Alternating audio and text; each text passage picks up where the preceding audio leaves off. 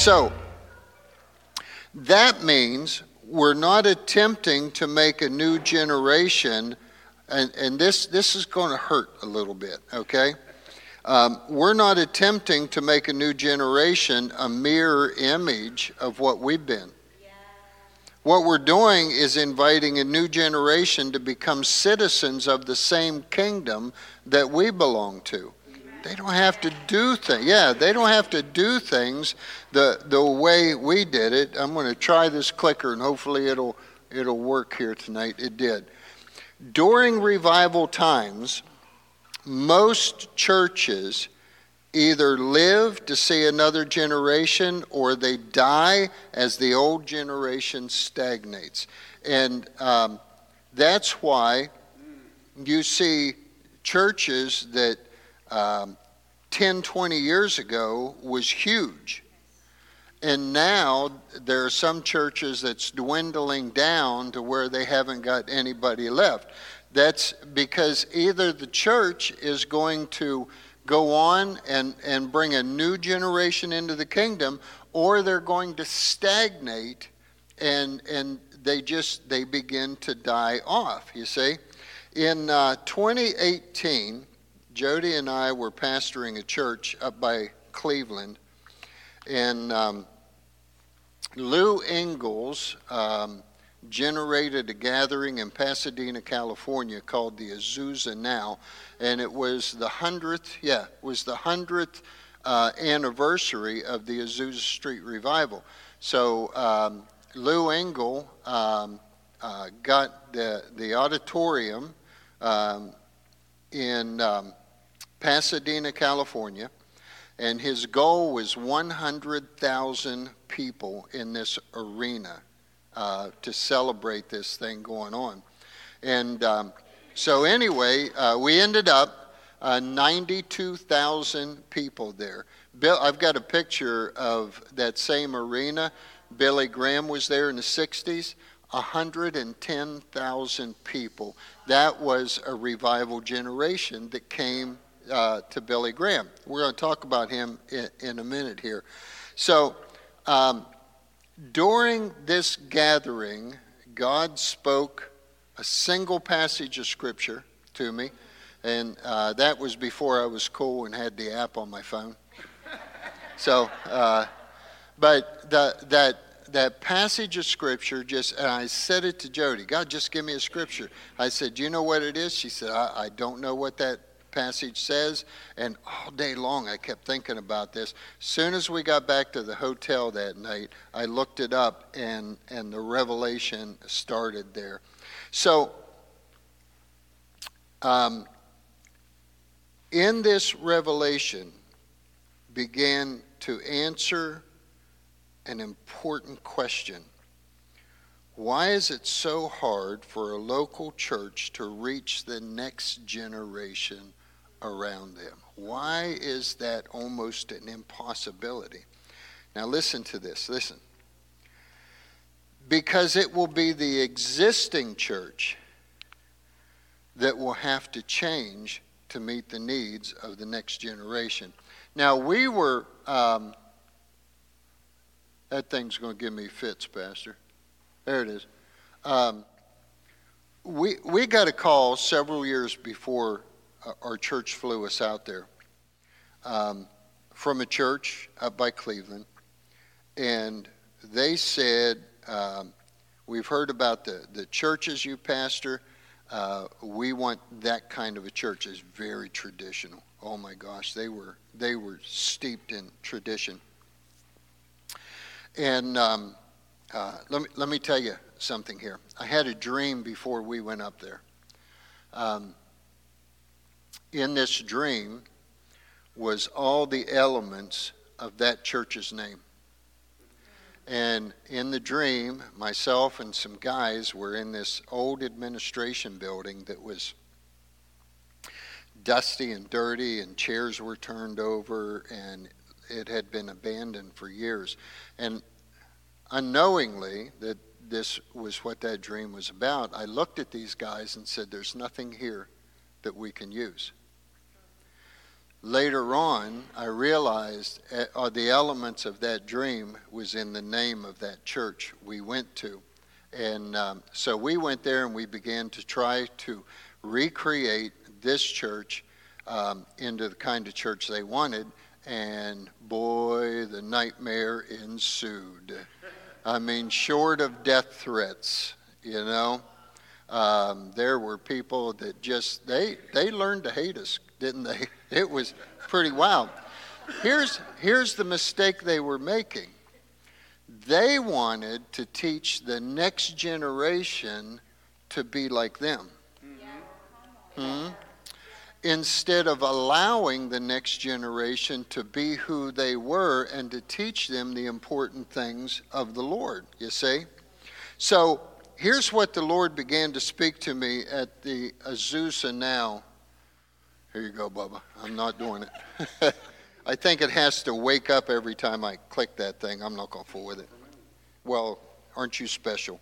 You, you can set with Jeff, okay?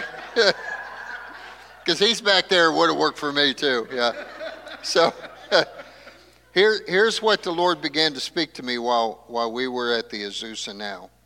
Um, number one, every church must go through specific seasons in its life. Now, watch this, watch.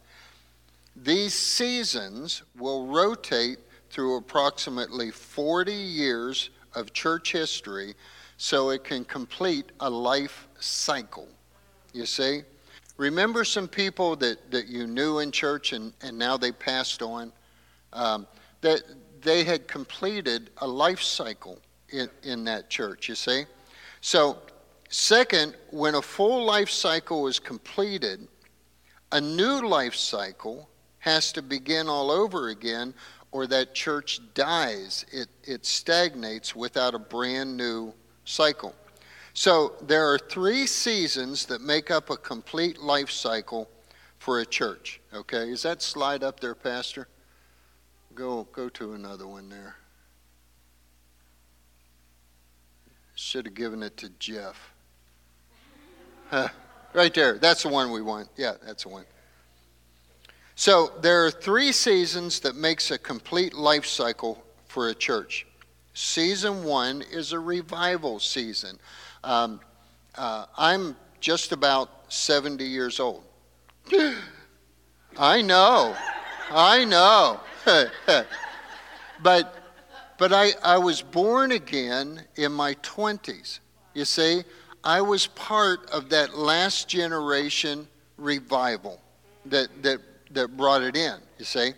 So there's a season of revival. We're seeing that in the United States. Isn't it ironic that I'm the age I am when God is bringing in the next generation, you see? So um, in that revival season, three things happen. Now, watch this. Number one, a brand new generation will be harvested into the kingdom. Some of us here today, including me, are part of that last revival generation that was brought into the kingdom. Second, some of the last church cycle, watch, some of the last church cycle, my, my generation, will either be lost to the next revival or they'll become part of the next revival. It's either going to wash us out or we're going to help usher in the next ones. Here, here's why some fall away, and some will be part of the next cycle of revival. Watch this. Revival is created when a church is willing to open the doors to a new generation that has different ideas and different needs. Are you hearing me? Now, watch. Here's the third thing that happens in a revival season revival comes to fruition. This is going to hurt. When older saints are willing to be used by God to give their church away to a new generation. Hmm? When, when I retired, I'm never going to retire. We're stuck like dogs, Jody. when, when I retired from full time pastoring, we would go to other churches and visit.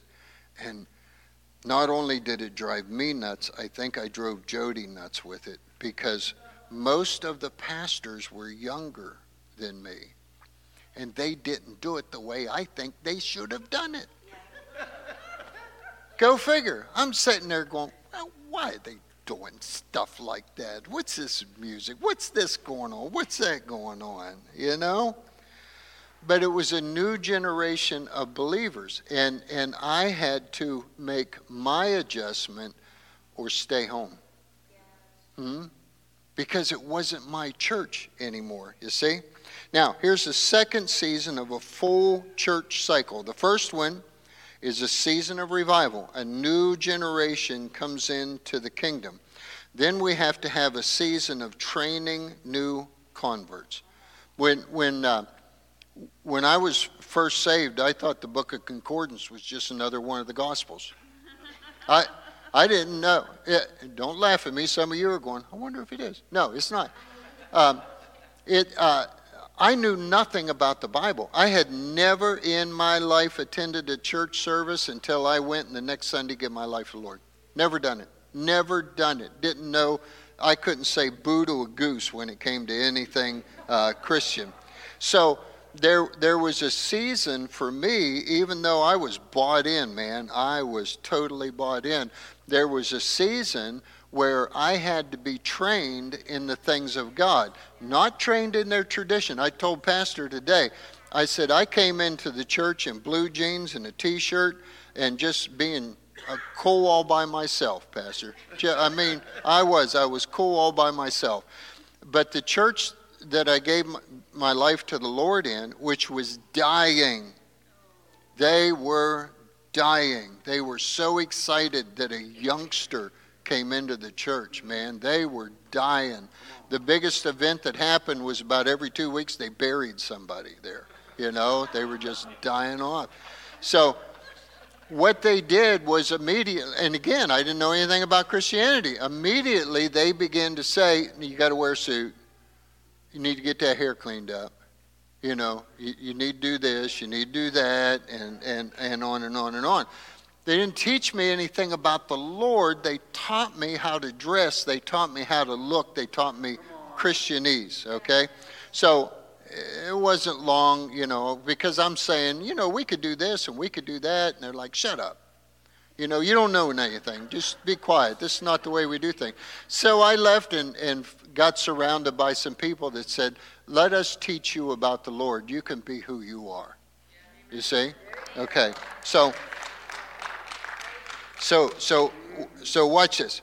So the second season of a full church cycle is the season of training new converts. This is the season when a new generation is taught about the Word of God, that Jesus is Lord, the holiness of God, and the work of the Holy Spirit. That's what we do. We don't tell them how to dress, we don't tell them things like that. We tell them about the things of the Lord. Now, please hear me. Churches have lost whole generations because they've concentrated on church traditions instead of the things of the Lord.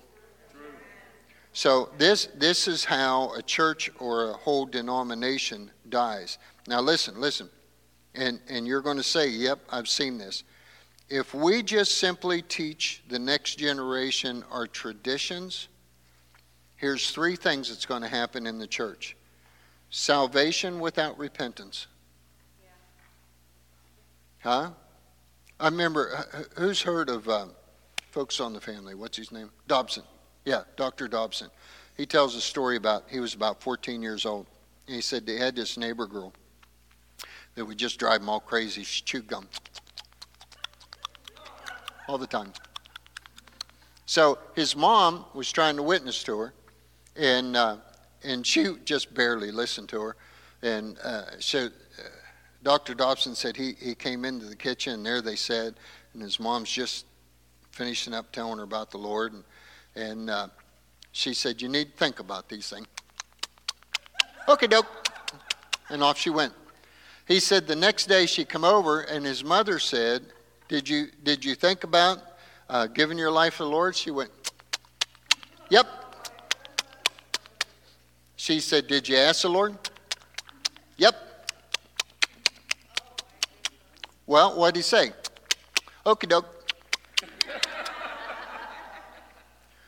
we, we have people. Now, Pastor, will baptism save you? No, it doesn't save you. If you are saved, Jesus said to get baptized. Simple as that. But if we think running up there and dunking ourselves, that's called a donut Christian. I dunked myself and I'm okay. No, you're not. No, you're not. Okay? So you'll have salvation without repentance, you'll have baptism without commitment to God, and you'll have communion without reflection and change. That's what happens when the next generation is following tradition instead of the things of the Lord. Here's the litmus test of a healthy church. Okay, here it comes. Pour your toes in. Here's the litmus test of a healthy church. A healthy church in a season of training the next generation has to allow that generation to develop their own traditions, yes. their own stuff, man. It's going to be a different music style, huh? It's, it's going to be a different preaching style. It's going to be a different dress code. And it's going to drive us crazy sometimes. It's going to drive us absolutely crazy. But our job is to teach them the word, teach them that we're and they're that they're in a place where they're safe and they're going to be loved. Here's the balance. Here's another thing that can cause the death of the next generation in the church is when we try to be so world cool that we begin to act like them, thinking that that's going to get them into the church. It's not what they're looking for. They don't even know it, but that's not what they're looking for. They're looking for God, and they're looking for a genuine walk with God. And we're going to be different, and they're going to be different, but it's our job to accept their difference, you see? So, that brings us to the next season. You have a revival season where God starts bringing a next generation into the church. Then you're going to have a season where you're going to have to train these new people. And here's the hardest of the three seasons season three of a full church cycle is the season of the next revival. And this cycle happens when the last generation of the kingdom becomes us old people. Hmm? Yeah. When, when our last generation, we become the generation of the way it was.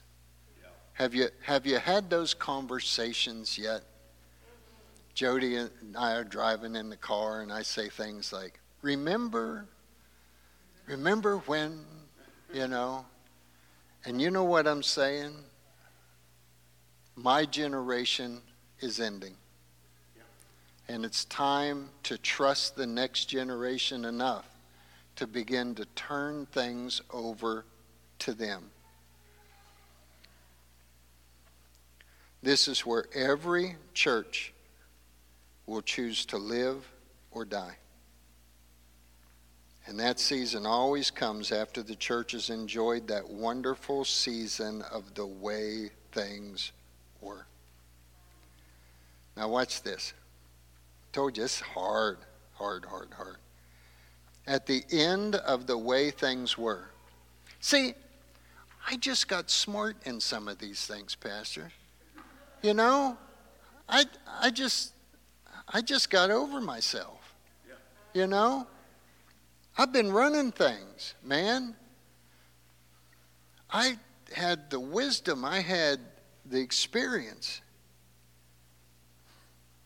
And now it's time for me to give the church away to the next generation of people. Wow. Man, oh man, oh man. Here's what the Lord showed me at the Azusa Now event. Here's some biblical keys that will help you understand this one single scripture for tonight. Uh, seven, what's, what's seven in the Bible represent? Completion. It's the number of completion. Women represent those who are called to be the bride of Christ. And the man who marries represents Christ to the church. Let me give you those again. Seven is the number of completions. Women represent those who are called to be the bride. And a single man who marries represents Christ to the church. Listen to Isaiah chapter 4, and this is what God gave me that day. Verse number 1. For seven women, it's a complete generation, a complete bride. For seven women will take hold of one man in that day, in the day of revival. And here's what they'll say We'll eat our own bread, we'll wear our own clothes. Only let us be called by your name. Come on. Come on. Take away our reproach. Every generation, God showed me, every generation will say, we'll do it our own way. We'll have our own ideas. But give us the opportunity to be married to Him. Help us that our reproach could be taken away.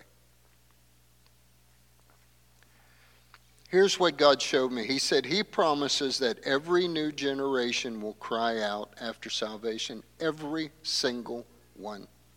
Now, here's what happens if a church doesn't realize these things and they refuse, I'm not changing, they're not bringing that music in, they're not going to wear those clothes. They're, we're not going to do it. They're going to pass up that generation. And then they're going to have a church full of 80, 90 year old people that's going to have to try to minister to their grandkids. And that's another generation removed from their own understanding, you see? So God promises that every new generation will cry out for salvation. Every generation comes to fruition around the age of like 20 to 40 years old. And I came from the generation, they called us the baby boomers. And my church generation was so different from the Depression era saints. So different. I was saved in my 20s as my age group came to maturity. God said, He'll call every generation to take on the responsibility of making their own way before Him. I mean, the last generation, the, the Depression era saints, I mean, they were shocked we threw away our ties. Mm. And we listened to this weird music. You ready? Maranatha. vineyard music. How, how many remember that? Yeah, you're old like me. Yeah, yeah. Do you, do you realize how wild that music was? To the, I mean, they had hymn books, you see?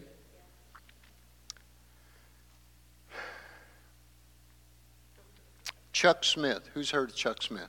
You'll hear more and more and more about him. We had to study him in college. Um, that's the movie, um, Jesus, Revolution. Jesus Revolution. How heard of that? It's going to be, you, you got to go see it. We haven't seen it yet. We're going to see it next week. You got to go see that movie. So it's, it centers around Chuck Smith. He pastored a church in California, and um, they had about, I don't know, 15 people, old, dying. I mean, they were in bad shape. He began to minister to a young fella named Lonnie Frisbee, who is, is about in the movie. And um, here's what's wild, okay? I was a hippie. Think about it. Kevin, that's our age group, buddy. We were hippies. I didn't know I was a hippie. But I was. I was a dope smoking, drinking, guitar playing, long hair, freaky looking hippie. That's who he began to minister to. The next generation. Baby boomers were hippies. That's weird. That's really weird. Anyway, they had just put new carpet. Oh, the traditions. They had just put new carpet in the church thinking that would bring people in. Yeah, I've seen it.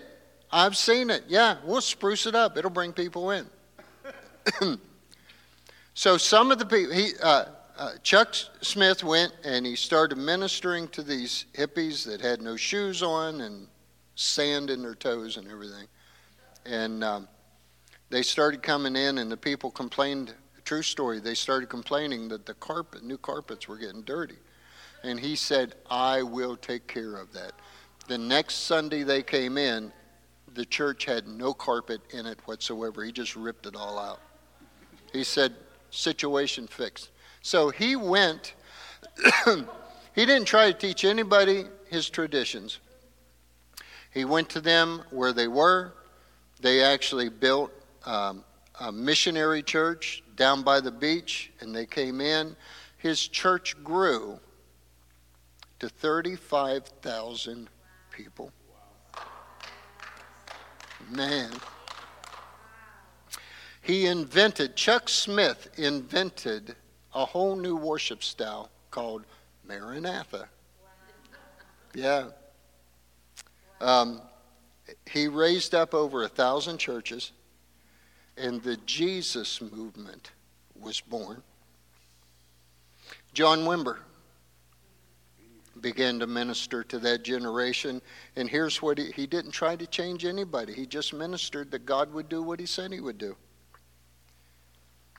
And he was willing to listen to their style of music, and he invented something called vineyard music.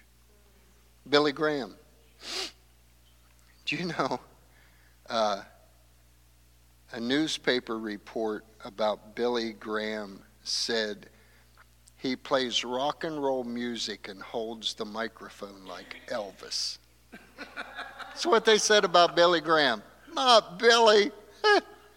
but it was Billy Graham later in life when he started a fresh cycle of revivals hired Michael W. Smith to lead the music. Yep. You see?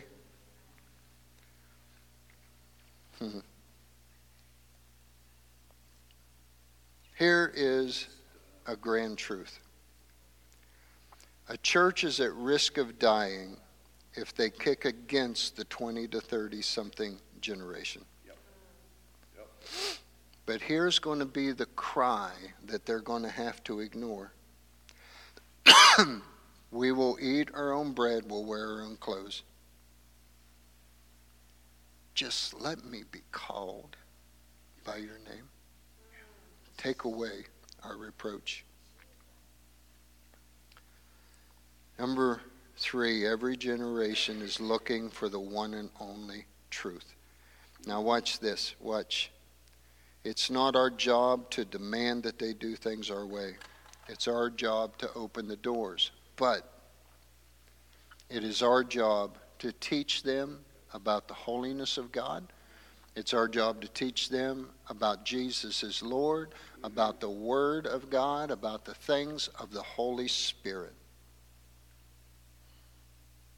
There's a new generation coming to fruition right now.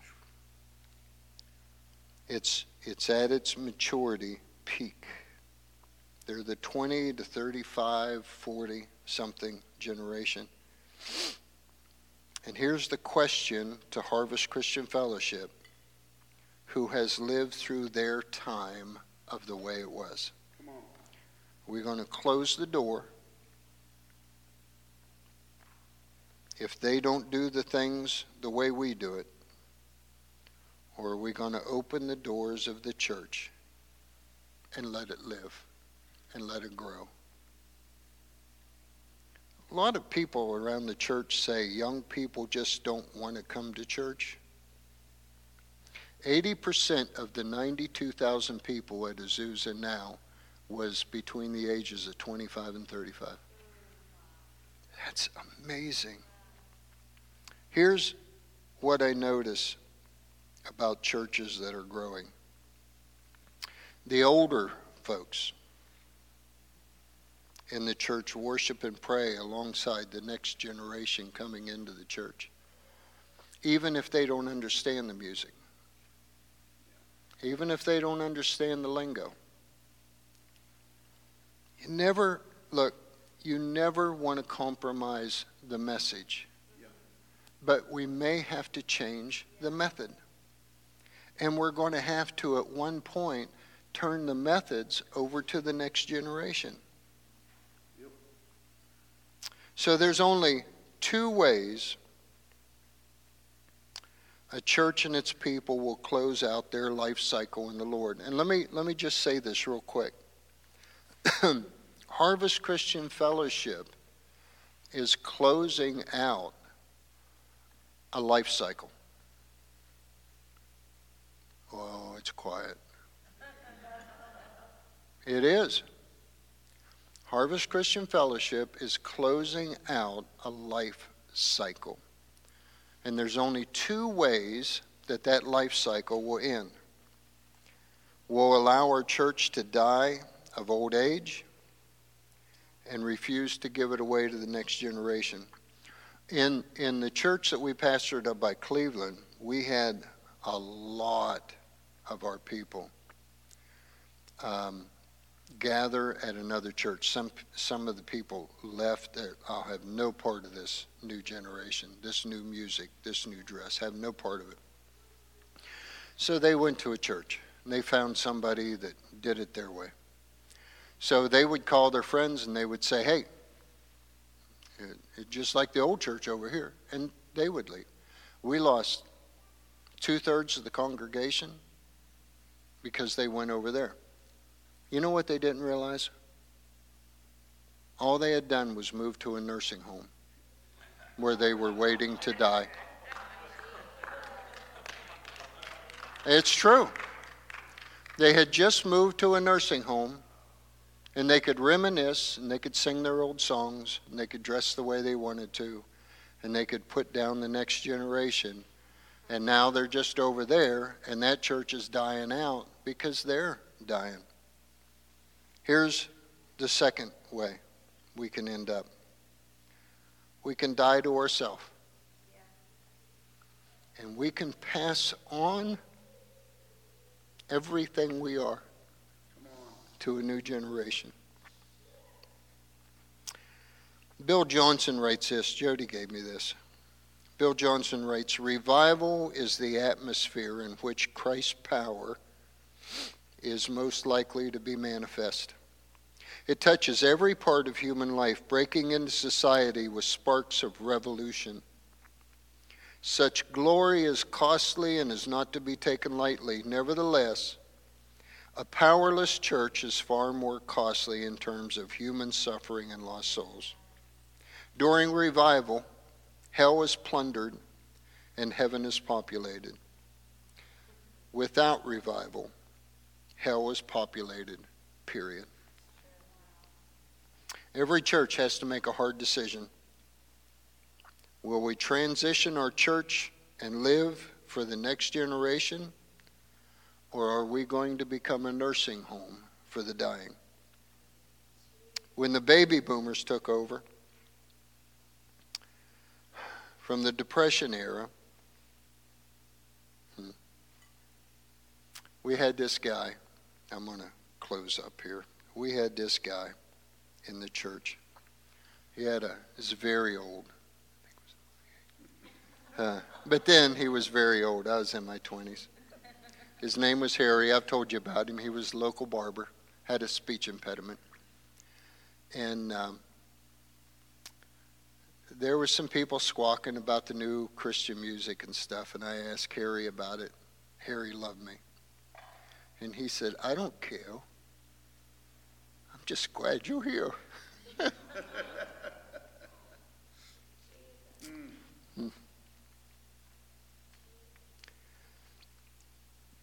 the Depression era saints wanted to pull their hair out over us baby boomers. But there was some that trusted us and said, I think they'll be all right. So the church lived and it grew and it changed. I'll never forget when I came to the Lord that I didn't realize then that a few brave saints were willing to die to what they was comfortable with to allow me into the kingdom. There's a call for a generation to come in, but it's a call for a generation to give up control. Personally, as I near heaven's entrance, I want to hear you did well. You really did well. Pastor.